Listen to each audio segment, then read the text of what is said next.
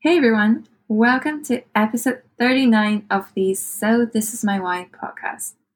I'm your host and producer, Ling Ya, and today's guest is Guy Kawasaki. Guy is the chief evangelist of Canva, creator of the Guy Kawasaki's Remarkable People podcast, 15 time book author, executive fellow of the Haas School of Business, and adjunct professor of the University of New South Wales. He was also formerly the chief evangelist of Apple, having worked in Apple in the 1980s and 90s with none other than Steve Jobs himself. I was also a venture capitalist and serial entrepreneur. In this episode, we cover the highlights of his career, including why he joined Apple in the 1990s. At a time when everyone thought Apple was going to die, his thoughts of creating a brand name for himself and his companies, why he loves podcasting so much, and his thoughts on Clubhouse, how he uses it, where he sees it going, and the special Guy Kawasaki algorithm he employs when deciding who to call up on stage in his AMA rooms. Now, are you ready? Let's go. Welcome to the So This Is My Why podcast, where we talk to people about their whys and how they turn them into realities to inspire you to live your best life. And here's your host, Ling Ya. You have done so many things in the past 66 years, so I thought we would cover what you are not. So you are not Jackie Chan, you are nope. not Robert Kiyosaki. Nope. And I saw in your Clubhouse bio, you actually stated not the author of Rich Dad Poor Dad, not a guru, not a thought leader, not a visionary, which is such an unusual thing for someone to put on a Clubhouse bio where everyone is like, oh, I've done a thousand and one things before I turned 20. So, right. why did you feel the need to put that in your bio? It would be an overstatement to say that I felt the need to do it. I just wanted to be different because I think there's a lot of bullshit on Clubhouse. And I just wanted to be the antithesis of someone who's trying to pretend to be an influencer, visionary, guru, whatever. I, I don't want any part of that. Completely understand. So, what you are is a third generation Japanese American. And yes, I read in your book that you know your great grandparents immigrated to Hawaii at the end of the Meiji period. And I wonder, as a third gen, was Japanese values and culture something that was very prominent in your life growing up? Very prominent, probably is a strong word, but certainly my parents taught me about education and humility and respect for elders. And of course, if they were alive, they might be disagreeing right now. But uh, also the concept of noblesse oblige, which is not Japanese, but the concept that you know, if you're fortunate, you owe a debt to society. So that definitely came from my parents. And what was it like growing up in Kalihi Valley? Yeah, it was a poor, semi rough place. But you know what? I didn't know that we were poor. We weren't at the level of poverty of not enough food, no clothes, no books, you know, things like that. So, hell, I didn't know we were poor until I went to college and I saw what rich people really. so, you end up going to Kalihi Elementary and the trajectory of your life changed because of the advice of your sixth grade teacher. Yes. Could you share yes. a bit about that story? Okay. So the public school system in Hawaii back then was challenging, and not a lot of people went to college and continued on. And so my sixth grade teacher convinced my parents to take me out of the public school system, put me into the private school system because she thought I had too much potential. And luckily, she convinced my parents. My parents made the sacrifices for me to do that. So that enabled me to go to a college prep school, which enabled me to go to Stanford. And that's where I met the person who brought me into Apple, and the rest is history. So you could make the case that without that sixth grade teacher, uh, you probably wouldn't want me on your podcast. what was it like in Iolani school? I believe Harold Keables had a tremendous impact on your life. Yes. You sure doing a lot of research. So Harold Keeble was my English teacher, and he was by far the hardest teacher I ever had in my life. And so what I've come to figure out is that as you look back on your life, the teachers that were the hardest on you probably taught you the most and were the most valuable. And that same thing goes with bosses. And so I owe a great debt to Harold Keables, the English teacher. Trudy Akau was the other teacher in the Kalihi Elementary. And Steve Jobs, you know, three of the hardest people I ever worked for or studied under. And did you know at the time what you wanted to do? Why do you choose psychology? No, I still don't know what to do. Honestly, I kind of picked psychology because it was an easy major. That's the truth. So I tried pre med for about one week and I had a great time at college. I, I loved college. What was Stanford like in the 1970s? Well, it's completely different. You know, first of all, being Japanese American in the 1970s meant that you were considered a minority student that had to have special accommodations in terms of admission and you know all that other kind of stuff as opposed to now where asian americans are suing because the standards are too high for them. Back then it was very different. I don't think i would get into stanford today but back then i was considered an oppressed minority and i love stanford. It was a great experience. It opened my eyes to what could be done in the world. So after stanford why did you choose law school for two weeks well, I there's two parts to that question. Why did I choose law school? Because my parents really wanted me to go to law school. My father was a politician in Hawaii and he had never even gone to college. So he was making laws, not having gone to college or gone to law school. So it was his dream for me. And I quit after two weeks because I just couldn't stand law school. I just hated it. And another kind of turning point in my life. Was it a difficult decision to decide to quit and then tell your parents? Yes. You have to understand, you know, back then, Asian Americans, education was everything. And I agree with that actually, but still to disappoint them after all it took to get into law school then to quit after two weeks. But at least I figured out I didn't want to be a lawyer quickly. Sometimes it takes people decades to do that. So, how did you decide to go from law school to the MBA? Well, I really loved business. I wanted to be in business. And back then, MBA was the sort of entry to going into business. Now, I don't think that's true today, but back then, uh, if you wanted to be in the management track, you had to have an MBA. That's not true today. Particularly, that's not true in tech. So during the MBA, you got your first job at a jewelry store run by a small uh, Jewish family. A jewelry manufacturer. And I worked there part time because I needed money. And then I worked there after I graduated and was in sales and marketing. So I went from jewelry to high tech. And I will tell you that that's not a logical path, but it was a very, very good path because in the jewelry business, I had to learn how to sell. And evangelism is a form of sales.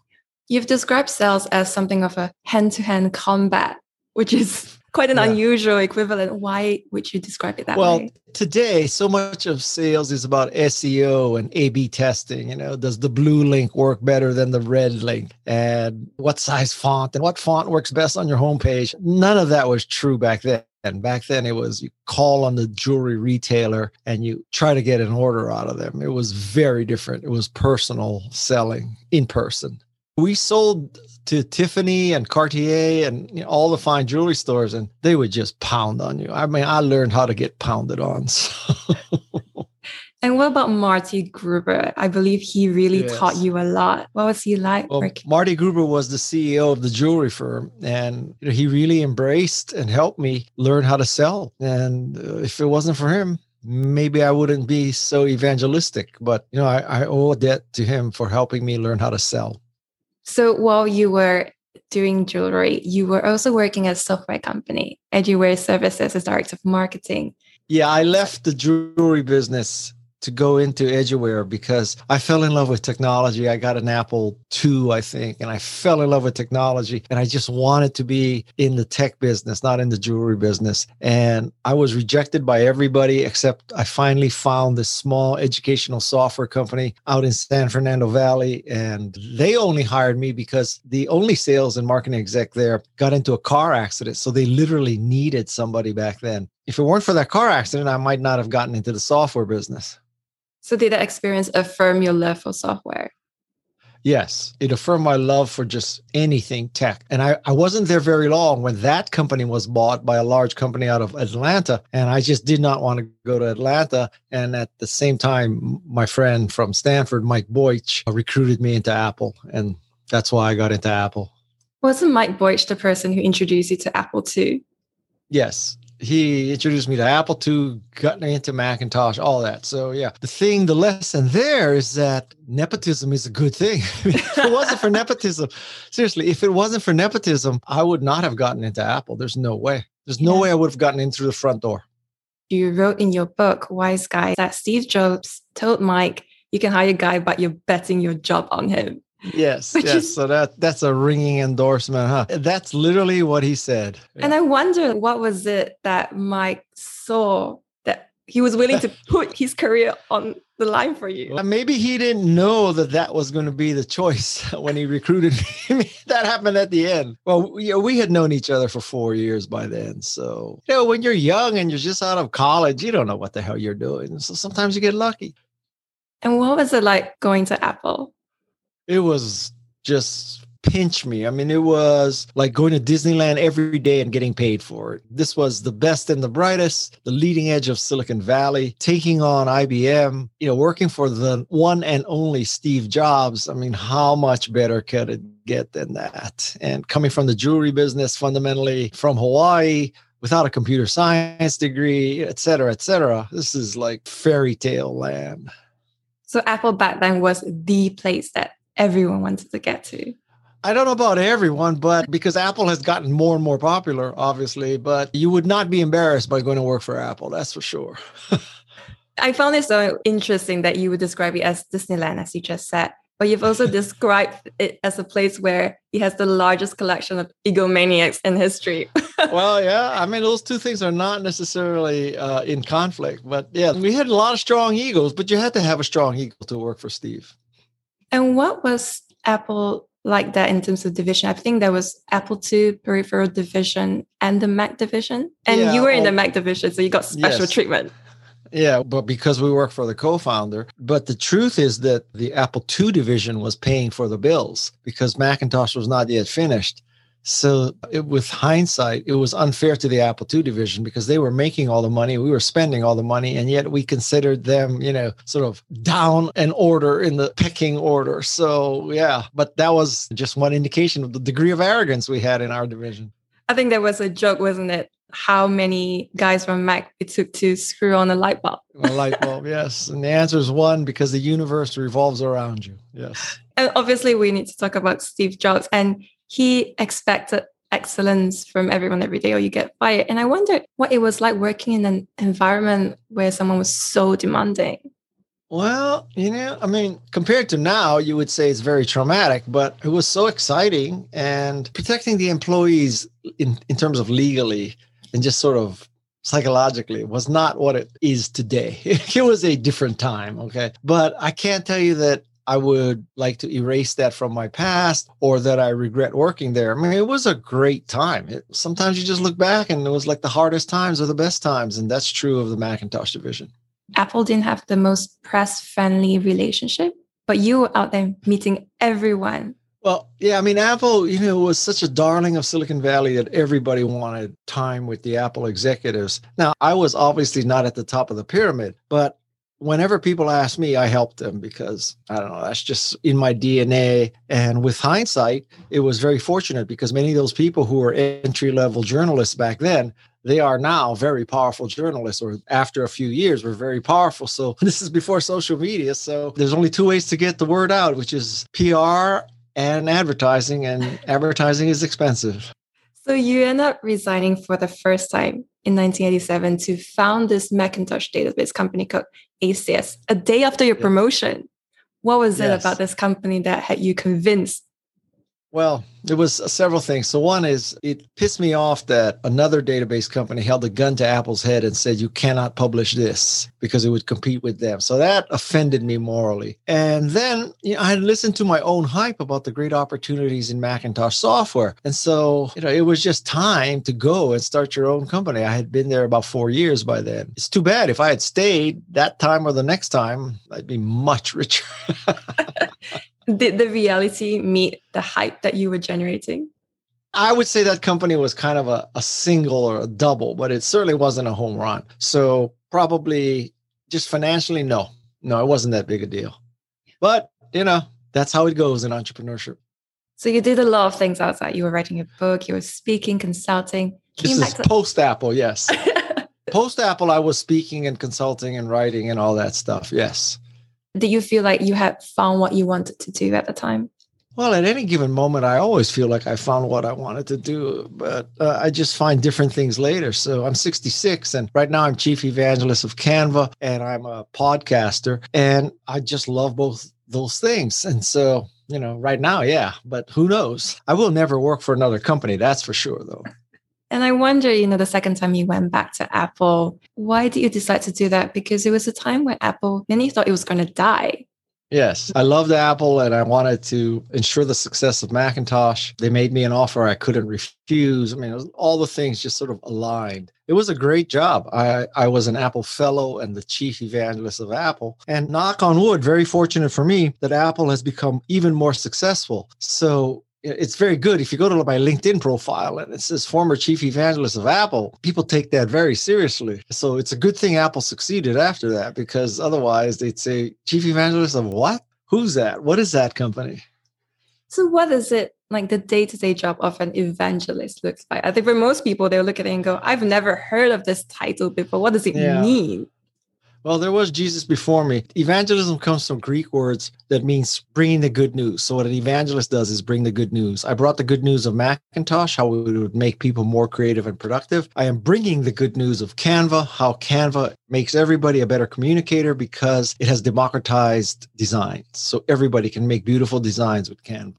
And so, that second time when you were at Apple, I believe that evangelist was something that yeah. was prominent yeah, it's gosh, so many people are probably not familiar with this term anymore. It was a list server. The way a list server works is people subscribe to an email list. So it's opt in. And then every day, I think we would send out an email about good news about Macintosh. So, you know, new products, new services, and the new products and services of companies, because my perception was that there was so much bad news about Apple. If you just read the newspapers and magazines, you would think everything was bad. So I decided to create my own channel called Evangelist and only put out good news. Today, you know, every influencer is 25 million, but believe it or not, back then, that was huge. There were not many lists with 44,000 people on it and almost by definition all true believers in Macintosh. And so why did you decide to leave Apple again for the second? To start another company. Yeah, to start another company. There's a pattern here, yeah. So in the meanwhile, you also started writing books. You've written yes. 15 so far. And some yes. might say you've written 15 different books or 15 books on the same thing. You, you could say that, yes. I mean, why do you think people say that? I don't know, because I've covered the topic of entrepreneurship, marketing, evangelism, social media kind of over and over because it is a component of many of the topics that I cover. So it's a fine line, you know. So on the one hand, you're going to be accused of just repeating yourself. On the other hand, if you're not consistent, you can't say in one book that social media is important and then the next book say it's not important, right? So you can't do that either. So that's the tricky thing. about when you write 15 books. You have to maintain consistency, but not look like you're simply copying and pasting the old stuff. And so the big thing that you're doing right now is Canva.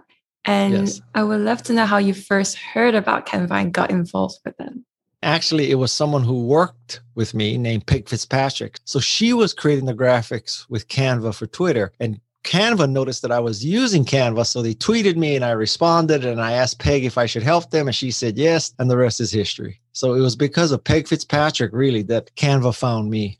And then you responded and they said, Oh, we're going to be in the States and let's meet up. Yep. So what was that, that conversation like? The conversation was amazing. It was, you know, this is what we do. This is our vision. This is how we're going to empower people. And I loved it. I love democratizing stuff to taking you know, something that only a Photoshop expert with expensive software and training could do. And now anyone could do it. Just like before with Macintosh, I love taking it out of the hands of MIS and IT departments. And now anyone can use a computer by themselves. So I'm big into democratizing things. And what was Canva like then? Because I use Canva a lot and it's changed over time. Now you can use video. It's just so powerful. Yeah. But you joined Canva when they were only two years old. So what was it like then? It was there were days when we would get 500 new signups and we would be just celebrating. And now we get tens of thousands of new signups every day. I've been there about seven years. It's been quite a ride. I believe your job was to get some of the key hires for them? So one of my chief roles was that as Canva grew, they needed to get the A-list talent. And because I'm fairly well known in high tech, uh, when it came to closing candidates, I often made the call because this may sound a little arrogant, but you know, when a candidate gets a call and it's Guy Kawasaki who he's heard of or she's heard of or read or something, that helps close the candidate to decide to go to Canva, honestly. I mean, you had a 70% success rate, so that's really high. well, I mean, I, you know, it's also the fact that I was recruiting for something very good. You don't get 70% success rate re- recruiting for a crappy company, trust me. And what about the culture at Canva? I believe in your interview with Melanie, you said that they were all relentlessly pursuing perfection. Yes, like Toyota. Yeah, I've never worked with a group of people who more relentlessly pursue perfection in everything they do. So there are companies that are engineering driven, there are companies that are operations driven, there are companies that are manufacturing driven, cost driven. But Canva, every part of the company wants to just do the greatest job they can. I've never worked with people like that. It's really unusual. How do they do it? I don't know. It's magic. They got pixie dust in, in the water in Sydney. And I, I don't know. It's magic. I've never seen it happen. You know, quite frankly, you just have to give credit to the three founders. It's Cameron and Cliff and Melanie. Do you think that it had anything to do with the way that the teams are set up? The way they're set up, probably not. no, I'm, you know, my focus was always external. It was always about building brand awareness, credibility, customer acquisition. I wasn't managing anybody inside are there specific things that you always use to build that kind of brand awareness? Because clearly you are fantastic at building your own brand so, and that you translate well, that to the companies. Well, but you know what? Let me tell you something. So I don't think about quote unquote building my brand. So I, I think that the way a person builds his or her brand is to affiliate or create something great in my case, I've been lucky. I've been affiliated with Macintosh and affiliated with Canva. So I don't wake up in the morning thinking, how can I increase my brand awareness, my thought leadership, et cetera, et cetera. I don't think that Elon Musk or Steve Jobs gets up in the morning thinking about that too, right? So Steve Jobs used to get up in the morning thinking how to make the best computer, how to make the best iPhone, iPod, iPad, retail experience. And if you do that, then guess what? People have respect for you and consider you a visionary thought leader, you know, amazing person. So I would be astounded if he ever gave much thought to positioning himself as a thought leader. Same thing with Elon Musk. Same thing with Richard Branson. I don't think they care about that kind of stuff. Becoming the leaders and the, the famous people that they are is a consequence of the competence that they have. It's not something that they decided to market. Speaking of Richard Branson, you had a meeting with him where he got down his knees and convinced yeah. you to join Virgin yeah, to fly on Virgin. Yeah, he polished my shoes. I've never seen anything like that. That's when I told him I was a United Airlines Global Services. So it's the highest category of United customer. And I was that. And then he asked me if I flew Virgin. I said no. And he got on his knees and started polishing my shoes. So.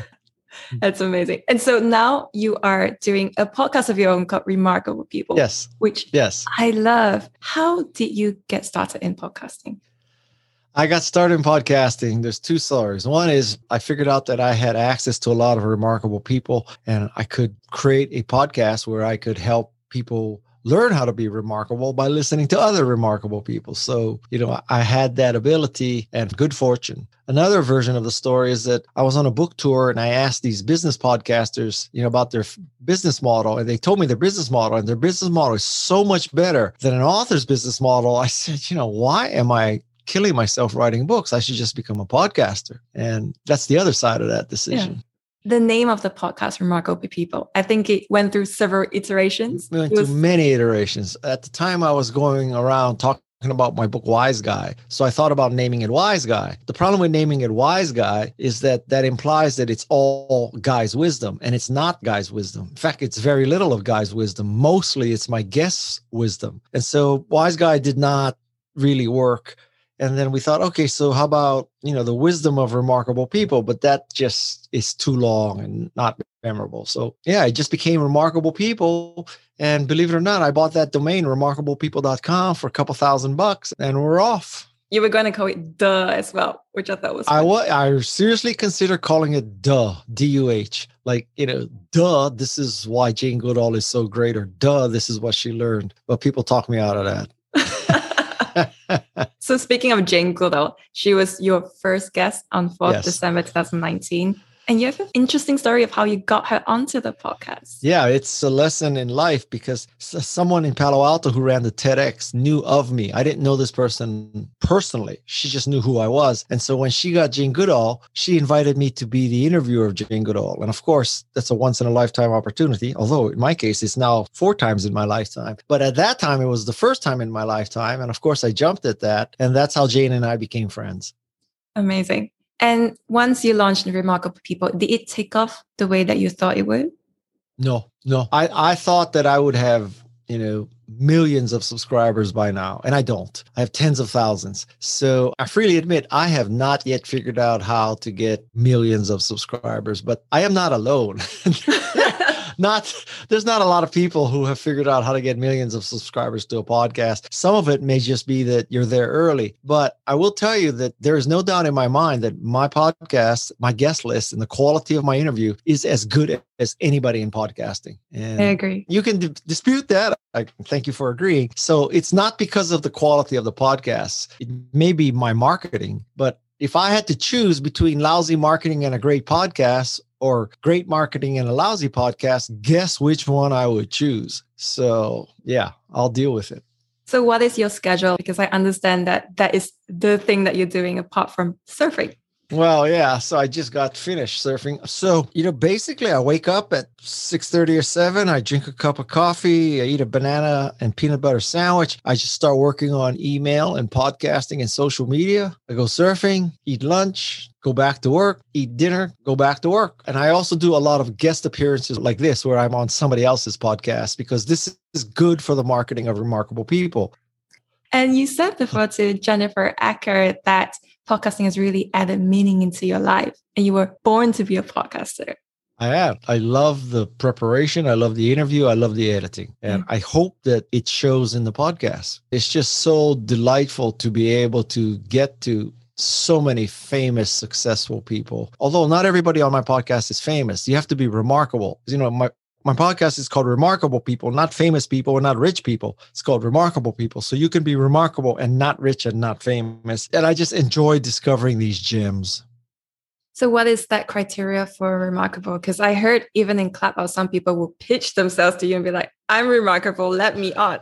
yeah, well, uh, a very good rule of thumb is very few people who pitch themselves as remarkable are remarkable. Because, I mean, if you're Jane Goodall, Jane Goodall doesn't call you up saying, I'm Jane Goodall, I'm remarkable. Let me tell you why. Okay. So that eliminates 90% of the people right there who asked to be on the podcast. In fact, of the people who asked to be on the podcast, I think only one has ever been on it. Uh, a lot of times, uh, book publicists ask me, and typically a book publicist who's working with a top-notch author, that author is remarkable. So that just works out to our mutual benefit. They want exposure for their new book, and I need somebody on my podcast. So and have you seen any impact that your podcasting has had on society?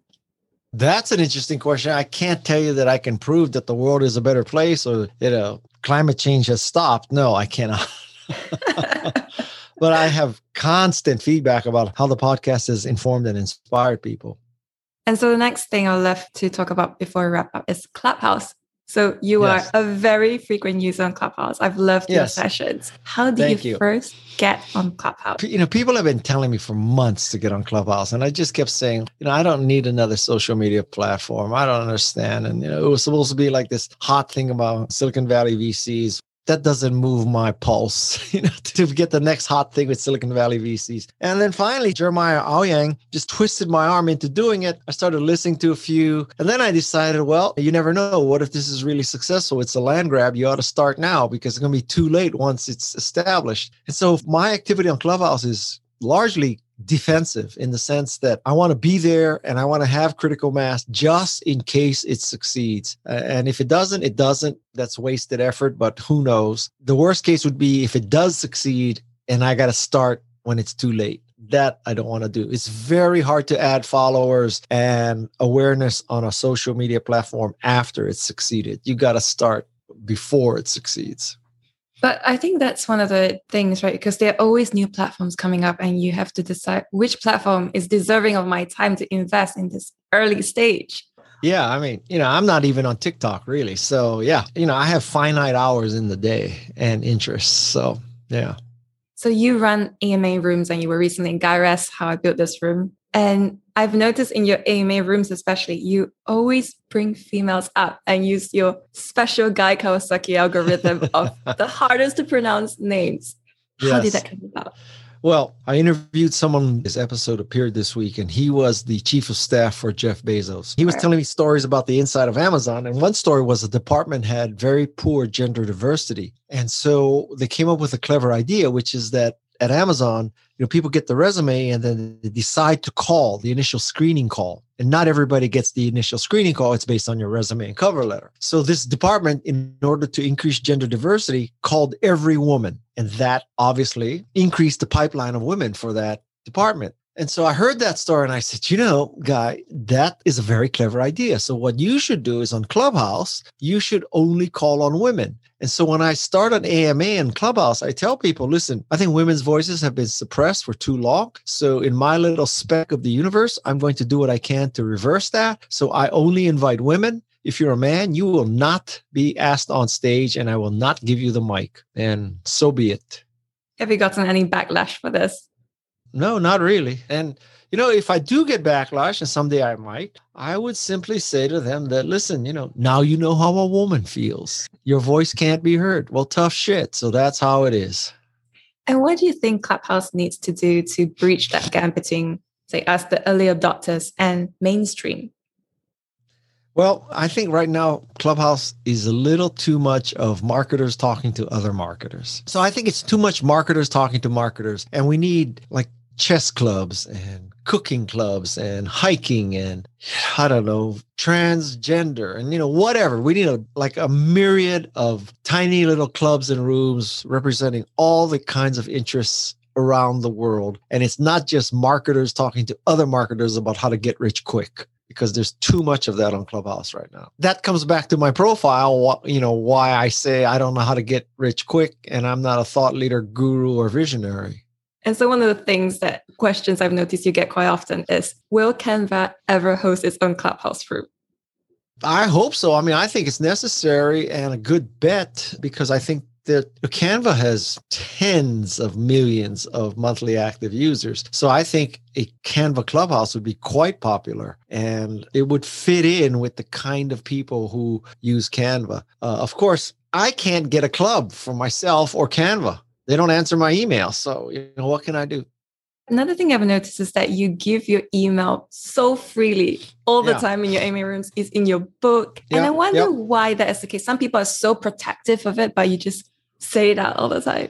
You know, I say it out all the time. I even put my cell phone in my email signature. So my cell phone's out there all the time. And I can tell you, hardly anybody calls and hardly anybody writes. So in any given clubhouse session, there's hundreds of people. And I say, okay, my email is guykawasaki at gmail. And maybe two or three people write into me. So they self-select. Now, it's true that I'm a 66 year old man. I'm not some, you know, 19 year old hot woman. So that might have something to do with it, but it's never been a problem for me. Maybe it's because I've never been hot. And I think the upside of actually making contact with me easy far exceeds the downside of, you know, so I'll get some weird email and pitches and stuff. I just reject those. So it's not that hard.